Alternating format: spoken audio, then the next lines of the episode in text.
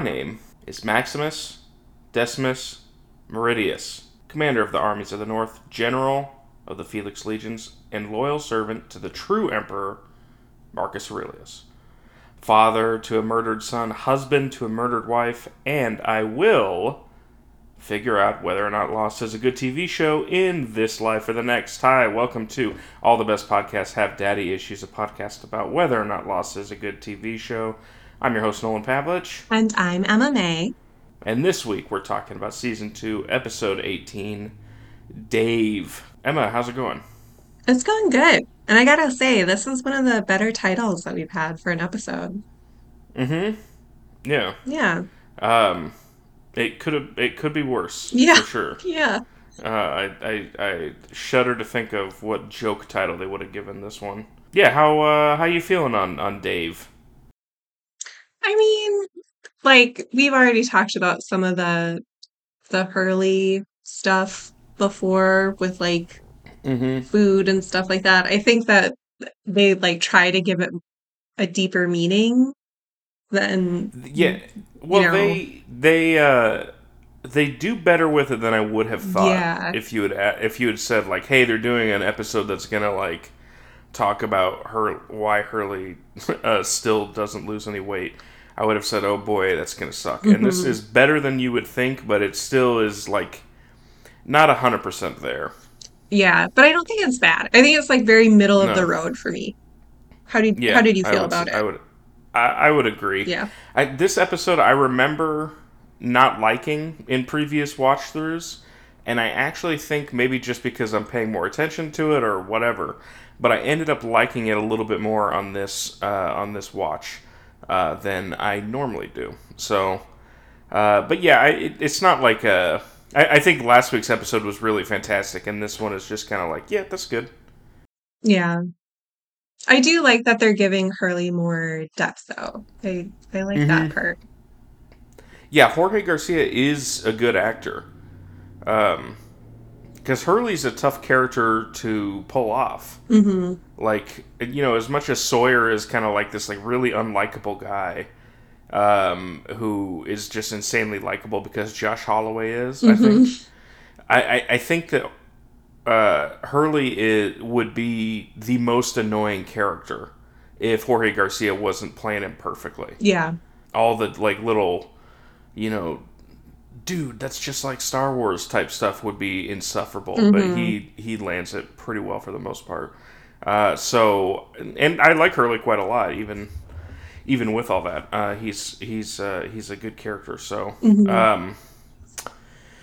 All right. Well, let's jump into this. This episode aired April 5th, 2006.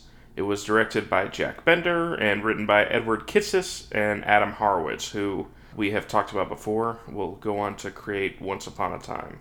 And this episode starts on the beach. Hurley and Libby are power walking, and Hurley kind of slows down. Is clearly not having a great time, and you know she kind of tells him not to be hard on himself for not losing weight. It's just that some people have a slower metabolism, and he says, "No, that's not it. I'm sick." And he brings her to his stash of food that he has. And previously, he was like dipping like a mango in ranch or something last time. Yeah.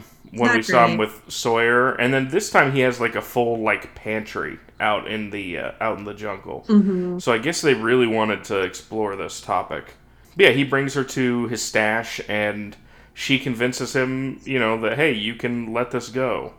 And again, and I think we've said this multiple times on the podcast, but I just as a viewer, I do not need an explanation for why he hasn't lost weight. And it feels like they really want to hammer it home all the time. Yeah. Like, that's not a mystery to me. If you just let the guy who at the beginning of the show was fat stay fat throughout the show, I think that'd be fine. Yeah. Like, so I don't have like a... Unless he was like, you know, kept in solitary confinement for 5 years and then he comes out and he looks exactly the same. Maybe I have questions then, but like, as of right now, I'm just not... super concerned about it. No, it's not like this is an Academy Award winning film where somebody might need to lose like 50 pounds in 2 weeks or whatever ridiculous thing people do. Yeah, you don't need to have him be Christian Bale. No. Yeah. Yeah, I don't know why. I mean, it just feels like one of those things that people really stuck onto as a like, oh, Hurley hasn't lost any weight on the show, even though it's been, because I mean at this point the show has been out for what, like a year and a half, but on the island they're only on like what, day 60? They're at maybe the 2 month mark. Like, even if Hurley was like dieting perfectly and working out every single day for 2 months, he would not have lost that much weight. Like, he wouldn't be like super skinny. So I just, it doesn't bother me. I wonder if this is one of those things where like everything on Lost has to mean something, you know? So like the fact that like, oh, he hasn't lost any weight, like what does it mean? And the writers kind of fall into this trap of addressing some of that stuff when you can just tell people like, hey, it's TV. Like, don't think about it all that much. I don't know. Yeah. You haven't questioned the tarps yet, so you're not gonna be super worried about this. Yeah, I agree. I think what it mostly is like there's so much stuff like that like they don't want to answer, so they're kind of just answering this over and over because it makes people think that they're getting answers. Sure. Yeah. Which is not something, you know. I think if you're watching Lost specifically just to get answers, you're going to have a bad time. Mm-hmm. But yeah, Hurley and Libby... Libby convinces him to kind of like let it go, and they trash all the food. So once again, we see gallons of ranch dip being just carelessly tossed aside. I don't know if you saw... I mean, you know, obviously that's just the way they had to shoot it or whatever. But he starts with the ranch dressing, and when he dumps it out, he just gets a ton of it all up on his arm. Mm-hmm. And then obviously in the next shot, they don't have it there anymore. But I just remember seeing that and being like, oh, that is disgusting. Mm-hmm. That must have felt so bad. Yeah, they hug, and they're kind of having like a nice moment here. And then all of a sudden, Jin and Sun start running by along with a bunch of other extras saying that... they're all going to see something that came onto the island, and wouldn't you know it, it's another pallet of food. So everybody starts, you know, taking food out of the pallet, out of the boxes. Charlie and Sawyer are there. People start fighting over food, and so Charlie suggests that Hurley be in charge of it again. But this time he refuses, saying that no, he's not going to do it. And Libby says, we can figure out how to divvy up the food, which is fair. Yeah, they should be able to do that. Mm-hmm. There's so much of it. Like, I know it'll be okay. Yeah. During all this confusion, Hurley sees a bald man in a bathrobe who we will later learn to be Dave, played by none other than Howie Mandel. Yeah. Really? I thought it was Jeff Ross. No. I what's his name? I don't remember. He's in Sex and the City, right? Yeah, his name is Evan Handler. Okay. He was like he has quite a few acting credits, but mostly HBO. Mm-hmm. Like, he was in Californication too, with David Duchovny. Mm-hmm. So maybe I was right about who Dave was. Mm-hmm. I mean, obviously not. Did you ever watch that show? No, I wanted to like it, but I could not get into it for the life of me. Yeah. I like David Duchovny, but it feels like that show was came out when there was still a need for TV shows to like kind of be softcore pornography, right? Which is what that basically was. Mm-hmm. But yeah, he sees Dave through the crowd, and then Dave takes off. So Hurley chases after him, and then as he's running, he falls, and all he finds is a slipper that's left in the jungle. So he goes back to the beach. Sits on the beach with a slipper, and Libby comes up and tries to find out what's going wrong because it seems like he was chasing after someone, but he doesn't want to talk about it.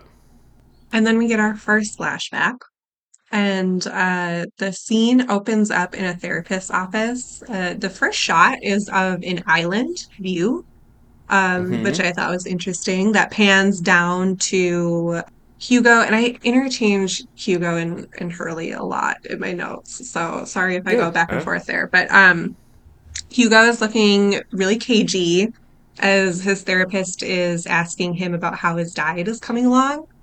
The therapist is played by Bruce Davison, who he has been acting with gray hair for decades. I have to give him props for that.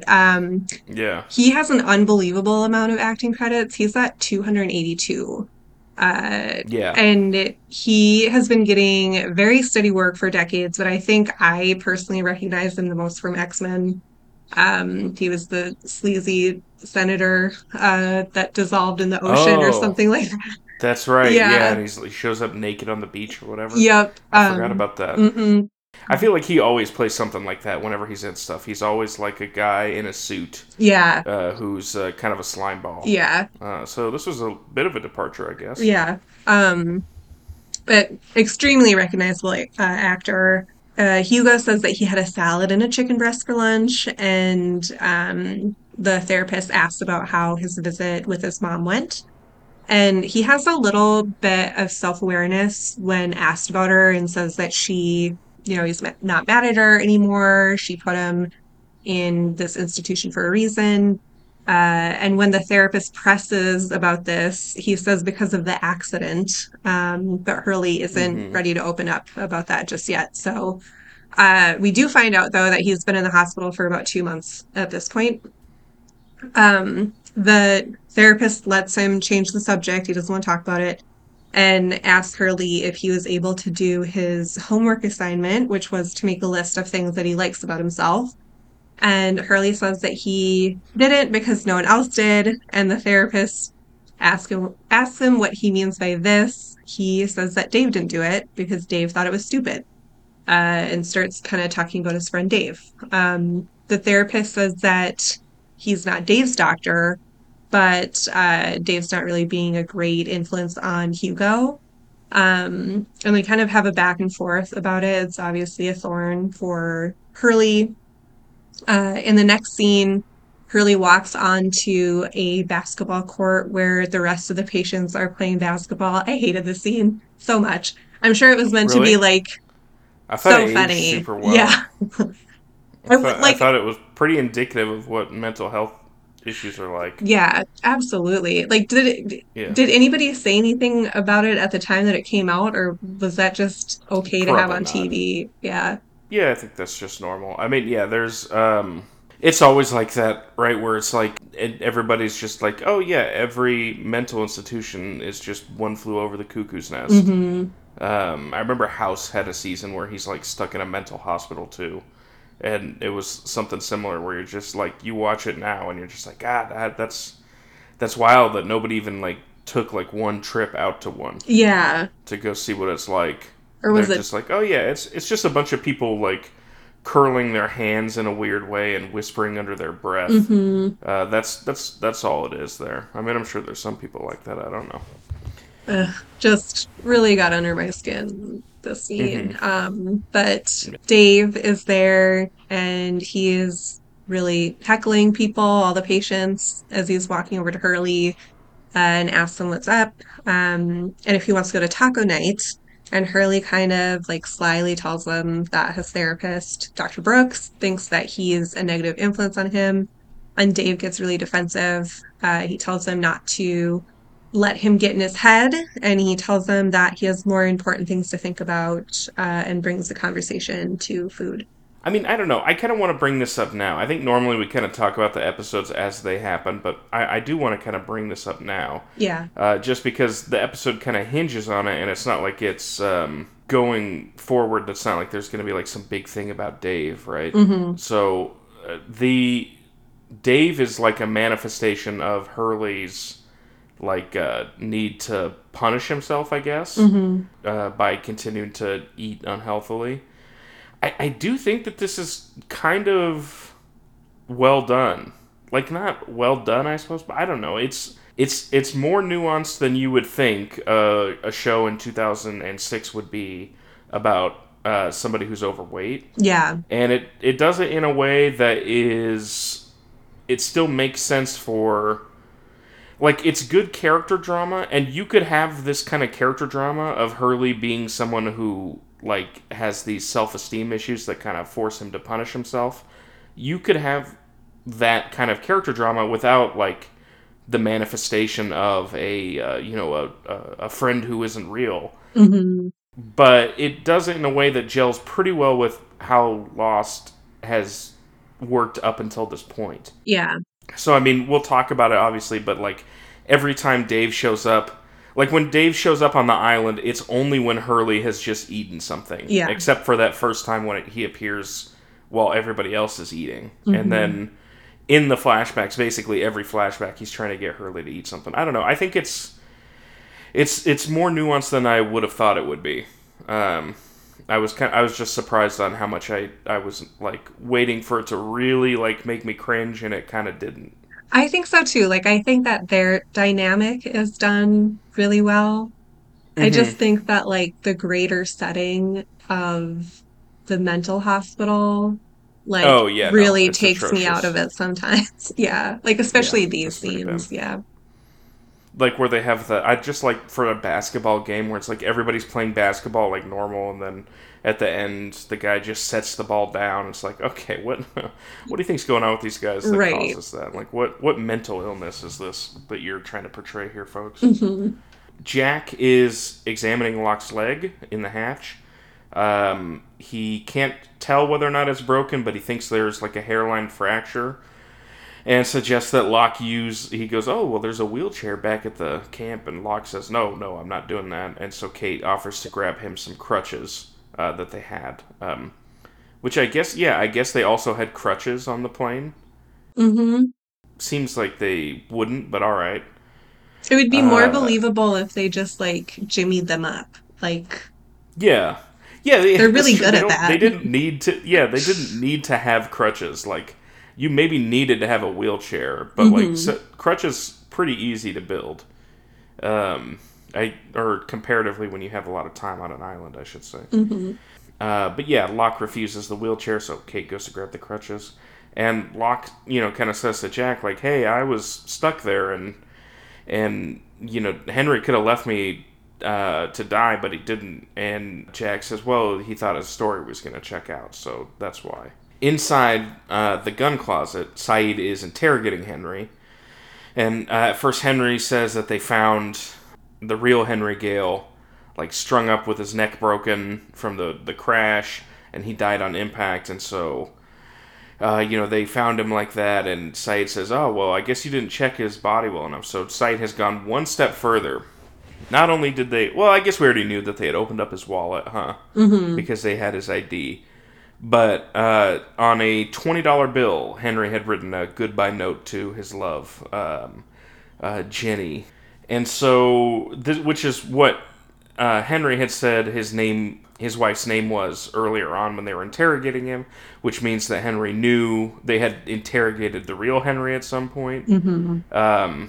I do wish that they had given his real name in this episode, so I didn't have to keep switching between Henrys like this. Yeah. Henry, the fake one, says that he's scared of talking because of him. And at first they're like, oh, you mean the guy with the beard? And he's like, no, that guy's nobody. You don't know what they're going to do to me. And Sayid goes to shoot him if he doesn't talk. And he still doesn't talk, but Ana Lucia, angles the gun up so that Sayid doesn't kill him. Ana Lucia weirdly continuing to be the voice of reason in the whether or not we torture this guy. So I guess that's cool. Also, don't you find it interesting that he shot a gun and like everybody is acting like they're not deaf? Yeah, inside that tiny enclosed pure concrete room. Right. Yeah, that's part of it. Well, maybe we'll get a backstory every few episodes as to why guns don't work the same on the island. Mm-hmm. There's one of the guns has a stash of silencers out in the jungle. Charlie brings Mr. Echo the pallet that the food had come in on, which I gotta say, this is like what. The same day that they found it all. So that's pretty efficient that they already got it off there. And that was a lot of food. Got the pallet moved. Yeah, it was. Mm-hmm. When they work together, they can do a really good job. He brings it to Echo because he knows Echo is building something. And he joins in to help. but Echo won't tell him what it is that he's building. We've gotten, like, just a little bit of this over every, like, couple episodes or so of Echo doing something with, like, marking trees and clearing a space and all that kind of stuff. So Hurley is walking through the jungle, finds a box of goldfish in the jungle. Goldfish crackers. He kind of looks at him. I'm so sorry, yeah, Dharma fish crackers. Mm-hmm. But we know what's in there. You think it's those weird ones that are, like, shaped like dolphins? Whatever. Have you ever had those ones? No, I thought that they were maybe going to be oyster crackers, which I felt like a fool. Good. Yeah.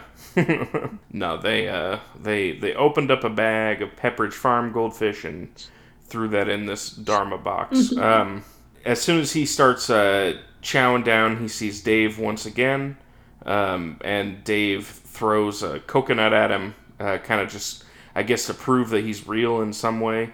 And then Dave runs off again, and Hurley runs out, sees Echo and Charlie, but they didn't see. They didn't see Dave at all. I will say Hurley, like, asks about it, and Charlie gives, like, a real sarcastic response, and then Echo's like, clearly this guy's going through something, so I'm just gonna be nice here. We did not see anybody, Hurley. Mm-hmm. Yeah. It's kind of interesting to see Charlie and Mr. Echo hanging out. Yeah, it's not a bad pair. Mm-hmm. We've gotten them once. It's a better pairing when Charlie's not, like, lying nonstop. And I feel like that pair almost makes more sense than, like, Charlie and Sayid. For sure. Yeah.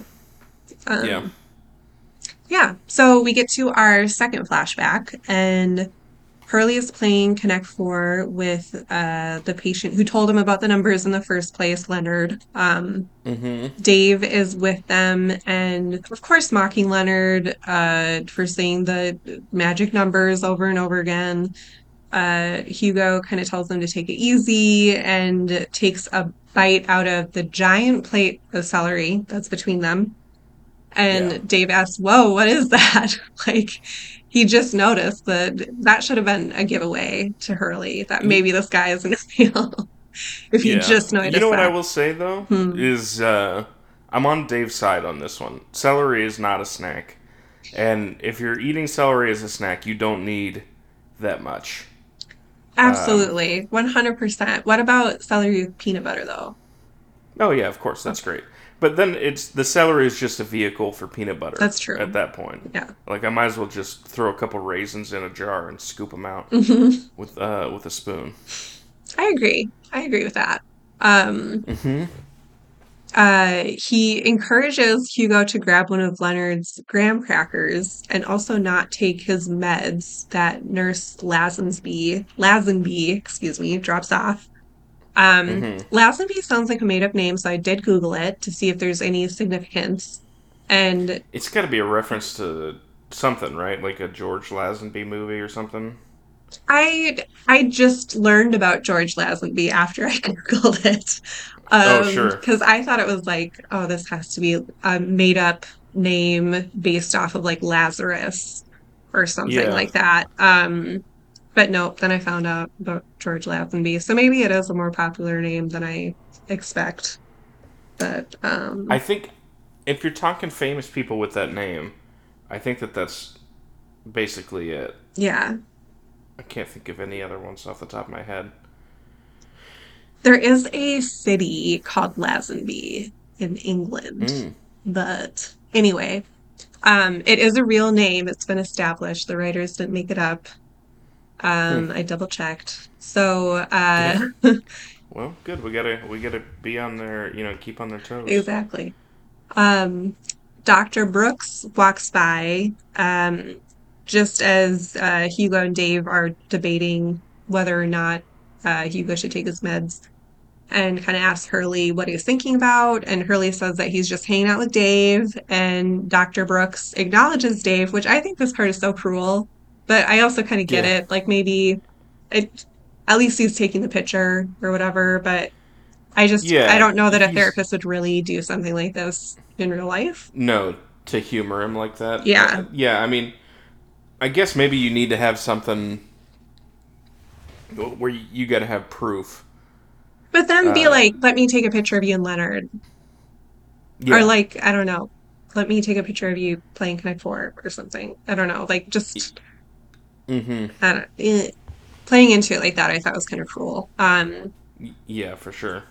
But they, of course, get extra... Dave and Hugo get extra close together, and Hugo puts his arm around him, and Dr. Brooks takes a picture with the Polaroid camera that he has and walks away.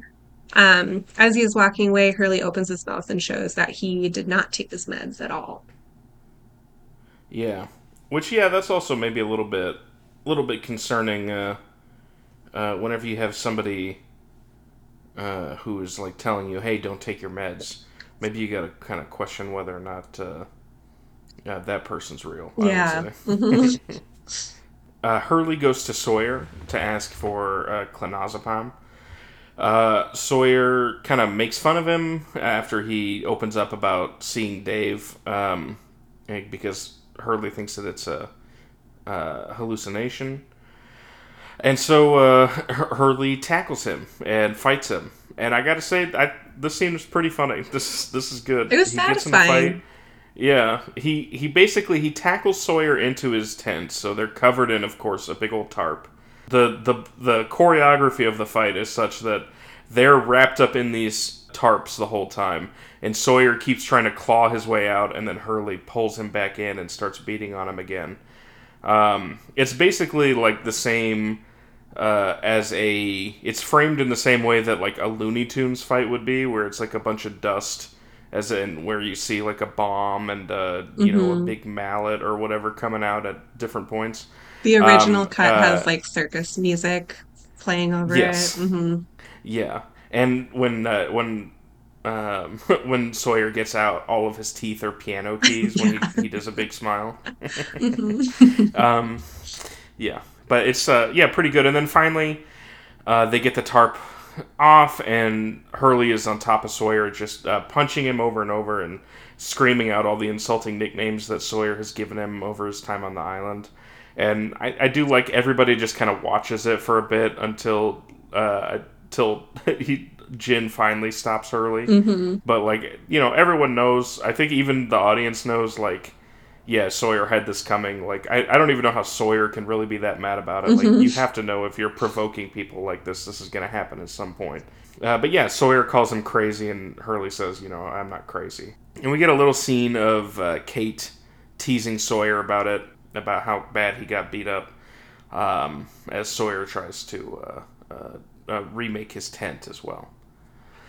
Libby goes to find Hurley and tries to talk with him about everything that happened because she heard about the fight, but he doesn't want to talk about it. He kind of refuses to talk to her, and he's packing up his bag with a big jar of peanut butter in it because he's going to move to the caves to become a hermit, or as he says, one of those guys that lives alone and is naked and throws duty at people. I gotta say, maybe that's my edit to this episode. Maybe you just don't include Hurley saying the word duty as he's having a mental breakdown. Yeah. I don't know. But yeah, as he's headed there, his backpack splits and rips apart. So the big jar of peanut butter breaks open. He gets down, grabs a leaf, and starts scooping it back into the container, but then he takes a big bite of it. And as he does, Dave appears. Then we move into our third flashback.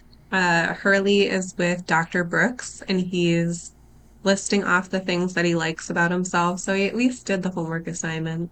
But they're not really things about himself. They're things like what he likes to do with his family. And then, of course, he mentions food. And Dr. Brooks asks him if it was hard to write that list, and Hurley deflects and says that, you know, it was difficult to write because he couldn't spell everything, which is interesting. Yeah. But Dr. Brooks points out that he didn't say anything about the way that he looks and asks if he is comfortable with his appearance, which I feel like this is another thing that a therapist, like, wouldn't really... I mean, I guess he's kind of leading him to talk about the accident here, but I guess, I don't know.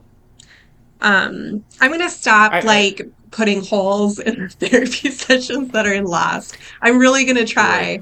Right. Yeah, it doesn't seem like they're super committed to making them all that realistic. Although, yeah. I mean, you could probably say, right, that, like, before he confronts Hurley about Dave, that maybe he wants to, like, start opening up about his, like, you know, self-hatred type thing. Mm-hmm. So maybe that's what's going on. For sure. Just bringing up his appearance kind of gets Hurley to crumble, and he says that if he wasn't so fat, that they never would have died. And Dr. Brooks says that, there's an accident that we know, but Dr. Brooks kind of goes on to talk about how there were 23 people on that deck, Hurley, and it was only built to hold 8, so we get kind of our numbers again. And it would have killed them no matter what. It turns out that Hurley was the last person to step on the deck, and that made it to, that was kind of the straw that broke the camel's back, so they say. And 2 people died. He was nearly catatonic after the accident. He barely slept, didn't talk to anyone or do anything, but he didn't stop eating because that's how he punishes himself. Just calling this out really upsets Hurley and gets him on the defensive. And he says that Dave is right about Dr. Brooks, that he's nothing but a quack. And then Dr. Brooks gets up and shows him the picture that he took. And it's, of course, just Hurley with a giant plate of celery with his arm around nothing. And, breaks the news that Dave doesn't really exist, which is really upsetting for him, of course. In the next scene, Hugo is asleep and Dave wakes him up. And Hurley tells him that, he's not real, that he is in his imagination. So Dave slaps him. Which convinces Hurley that he is real, and in the moment at least, and he tells Dave about the picture, and then Dave tells him, like, ever heard of Kinko's or Photoshop? I forgot all about Kinko's. Oh, yeah. Completely. Yeah. We have one, or we had one over, like, right by my house for a while, and then one day I went over to it to ship something, and it was a FedEx now. It just got fully, I don't know if they got fully bought out or what, but yeah. Maybe. Can you even Photoshop stuff at Kinko's though? Or like print things off that don't, I guess I've never used. I mean, you could edit photos, right? Like if the doctor had taken another picture later of, nothing there, maybe he could have edited the pictures together. I don't know. Mm-hmm. Like, I don't know how the photo doctoring works exactly, but what was it? Oh, me and my dad just watched a movie, Blood Simple, by the Coen Brothers. We're going through all the Coen Brothers, like, filmography. Nice. And that's their first one. And there's, like, a whole plot point about how a guy doctors up some photos. And we, as he was showing the photos, we were like, wow, that must be real, because it's not like they were Photoshopping back in the 80s. Mm-hmm. But then he did, so clearly somebody was able to. I don't know how they were doing it, though. Well, I guess it's a thing. So why not bring up Kinko's? It's fine. I gotta say, in terms of pictures I think have been doctored, a Polaroid is on the bottom of that. Yeah. Like, I don't think I'm falling for it. I think if a Polaroid's been doctored, I know about it. Yeah. Mm-hmm. Hugo does kind of buy it and lets Dave convince them that they should escape. Of course, as they're walking out, they see half-eaten lasagna, and Dave encourages Hurley to eat it. They get to the window of the rec room and pass where he was playing Connect 4 with Leonard. Dave tells them to open up the window with the keys that he snatched from Dr. Brooks' office. He opens up the window and Dave jumps out, but he's talking about food the entire time, which makes Hugo pause and say that he can't do it. He can't leave the facility with Dave because Dave isn't real. Dave wants him to leave and eat food with him because Hurley wants to leave and eat food. That's his desire. So he confronts Dave about it and confronts him about not wanting him to change for the better. Dave says that if Hurley doesn't come with him right now, then Hurley will never get out of the facility. And then Hugo locks him out of the building and stays inside. I do want to say, I don't know. I hate the collapsing deck thing, the accident. That feels so... It feels like a punchline. Yeah. Like, it just feels so silly. Like, don't you get it? All these people were out on this deck, and then I stood out, and then the deck collapsed, and I survived. Like, that feels like a, 30 Rock joke that somebody would have as a backstory. Yeah. I don't know what they could have done to cause... I mean, I don't feel like they needed to have Hurley do something where he killed somebody to make him have any kind of breakdown to get into a mental institution. Like, I think it could have just been... I don't know. I think there's other stuff they could have done that would have not sounded so silly. Yeah, I agree. I wish that they hadn't... tied it so closely to weight. Like, there's so much other stuff going on in the episode. Like, it really doesn't have to derive from his weight. Like, it was probably a problem that was already there, and that something happened and it just grew. Right. Well, and up until this episode, why was Hurley in a mental institution was a genuine, question we had. And now it's just kind of I guess this, weird reason is why.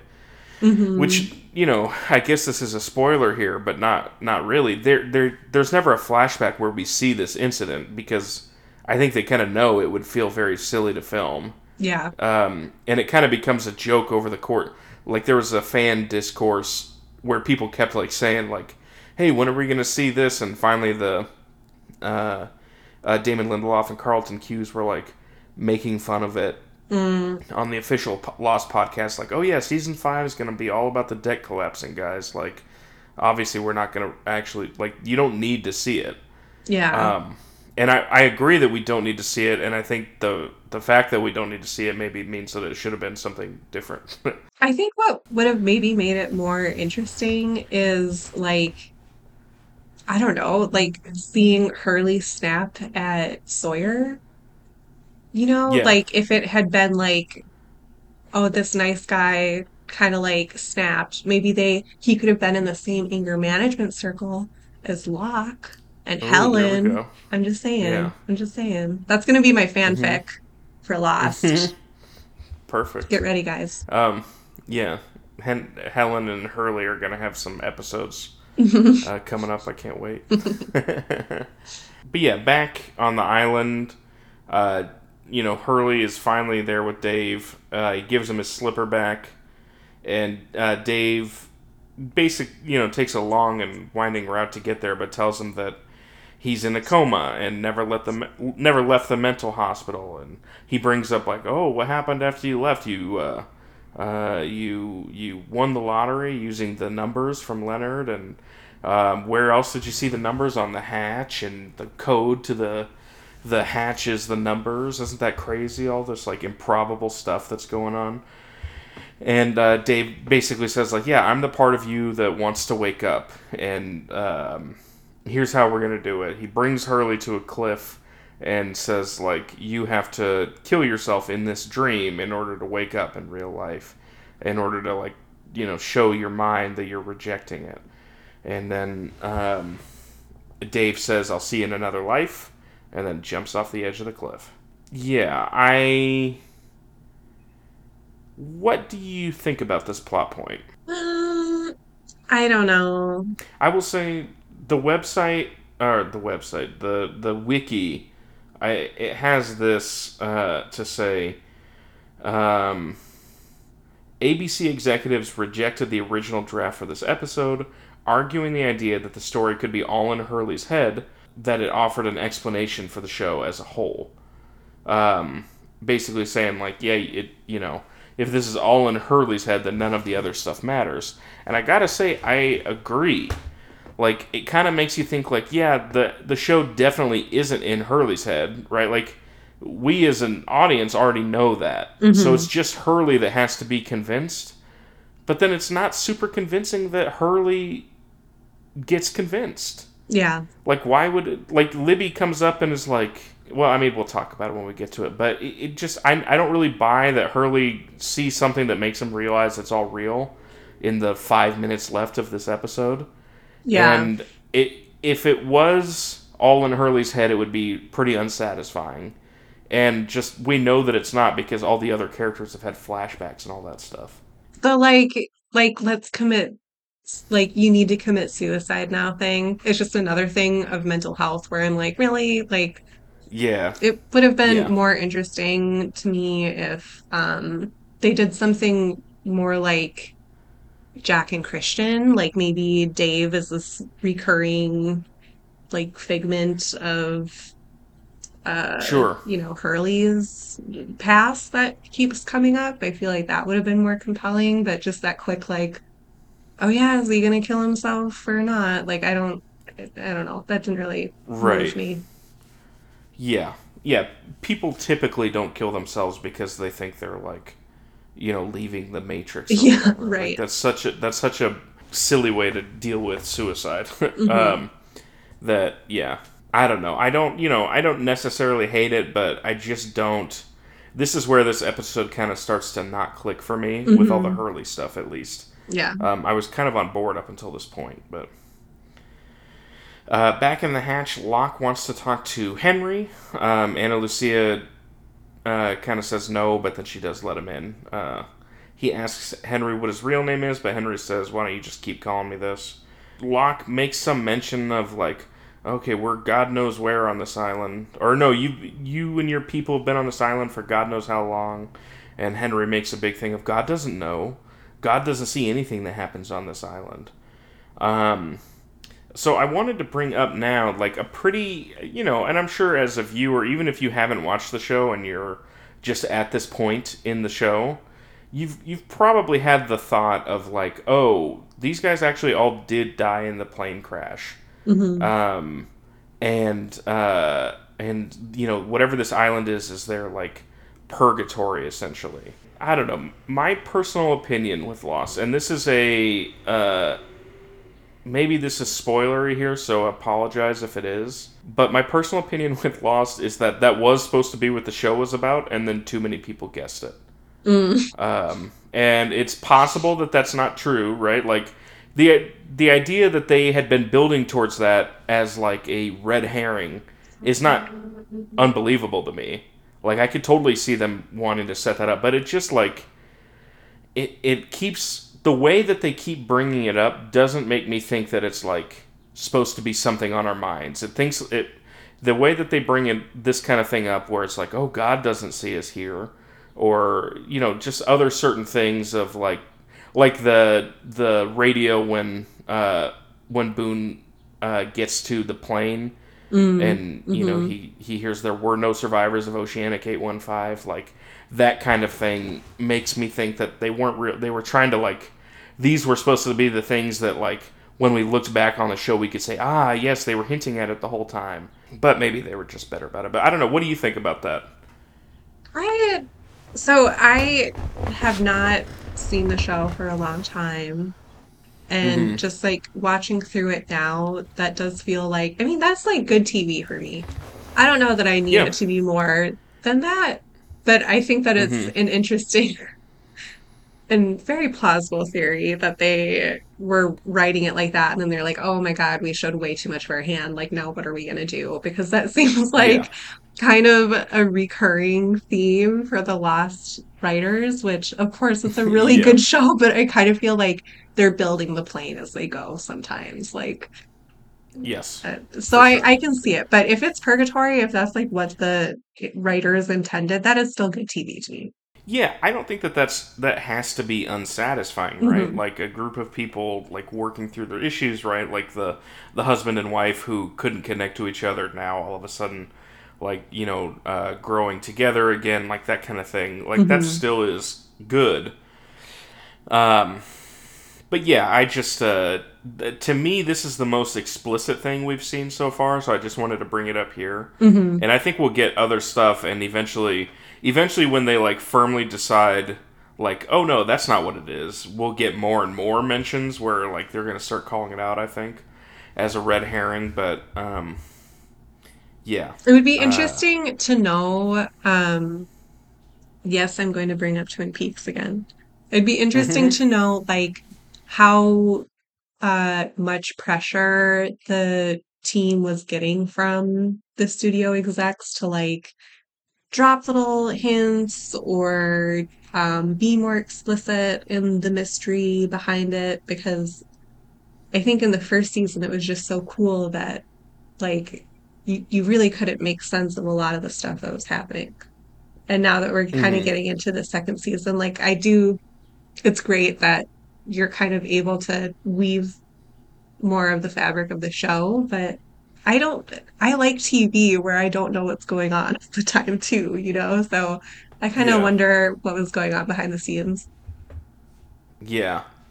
Yeah, I have to imagine that they were getting notes about, I don't know, because I don't think that they had to get, at least, I mean, I don't work in TV, so I guess who knows, but to me, I don't think that the writers necessarily had to give, like, a big explanation to the executives, right? Mm-hmm. So I think that they just kind of had to do it on an episode-by-episode basis, which is why anytime they needed to change stuff, they could. Sure. Which, leads to that feeling of building the plane as they're flying it. But yeah, just something to think about, and I think maybe we'll end up calling it out more a little bit as we see more references to it later on. Mm-hmm. But yeah, the final thing Henry says to Locke is that when he was in the hatch room, he didn't ever enter the numbers. He basically says everything we've already seen about what happens when they don't push the numbers on time, and then he says, "But I never put them in at all."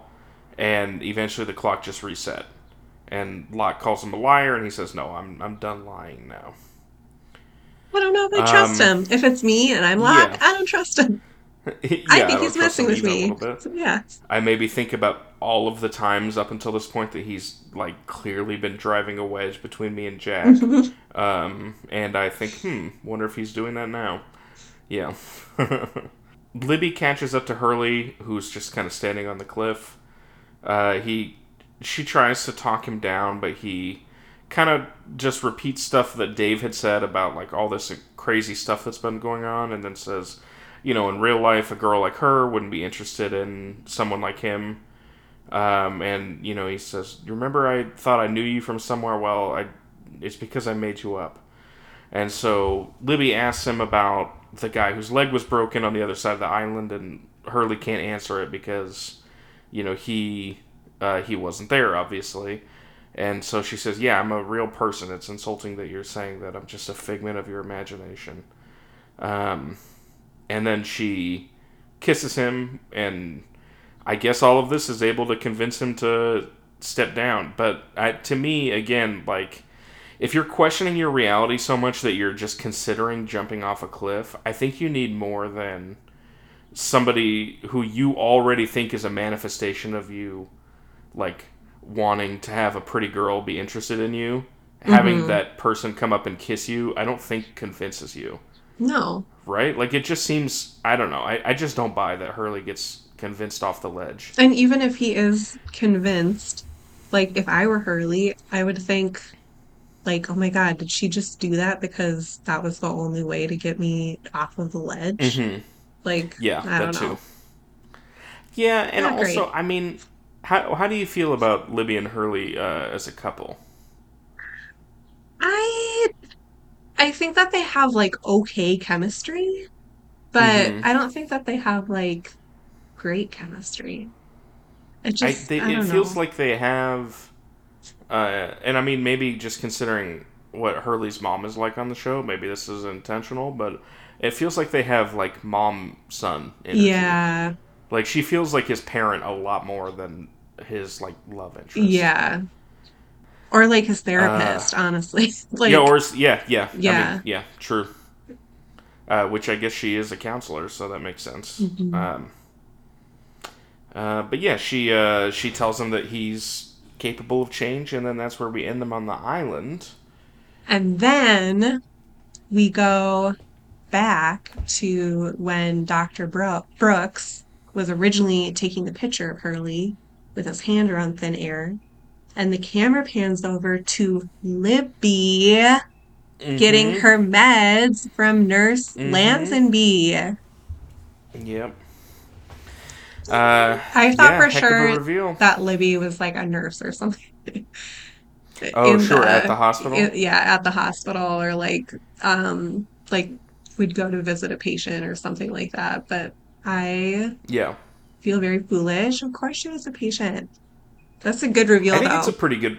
I think that is a good reveal. Yeah. I think because it kind of sucker punches you with the reveal, because Dave being a figment of his imagination is such an obvious one. Mm-hmm. That you've kind of just been waiting for that bomb to drop the whole episode, and then when it finally does, you're like, I've seen the twist now, and then you haven't. Kind of like the same thing with at the end of the episode, all of a sudden finding out that Henry actually is one of the others. Yeah. Where, like, you kind of think you've seen it, and then you realize you haven't. But yeah, it's interesting for sure. We'll have to see. I do like that she's just kind of, like, disheveled or whatever. Like, she's at least not one of the people who's, like, whispering under her breath. Mm-hmm. So I guess that's good. But yeah, that's the end of the episode. So this one came in at number 88 on the IMDb list, which is lower than I would have thought, but probably about where I would put this one. Yeah, same here. I think I maybe would have bumped it up into the 70s or something, maybe. Mm-hmm. But yeah, next week, we will be talking about SOS, which is the very first Rose and Bernard episode. Yes! Yeah, finally. We got there. I've been looking forward to this ever since we got Bernard back, and I kind of forgot that it took us until 19 episodes into this season to do it. I'm excited. Yeah. But yeah, until then, if you could go to, Apple Podcasts or Spotify or wherever you're listening, and just give us a little review. Emma, how many stars do you think they should give us? A quick 5 stars. Yeah, we'd 5 stars. Mm-hmm. 1 for every person who didn't know how to play basketball on the team. You can also tweet at us, @allthebestpods, or email us allthebestpodcast@gmail.com. And until next week, get lost.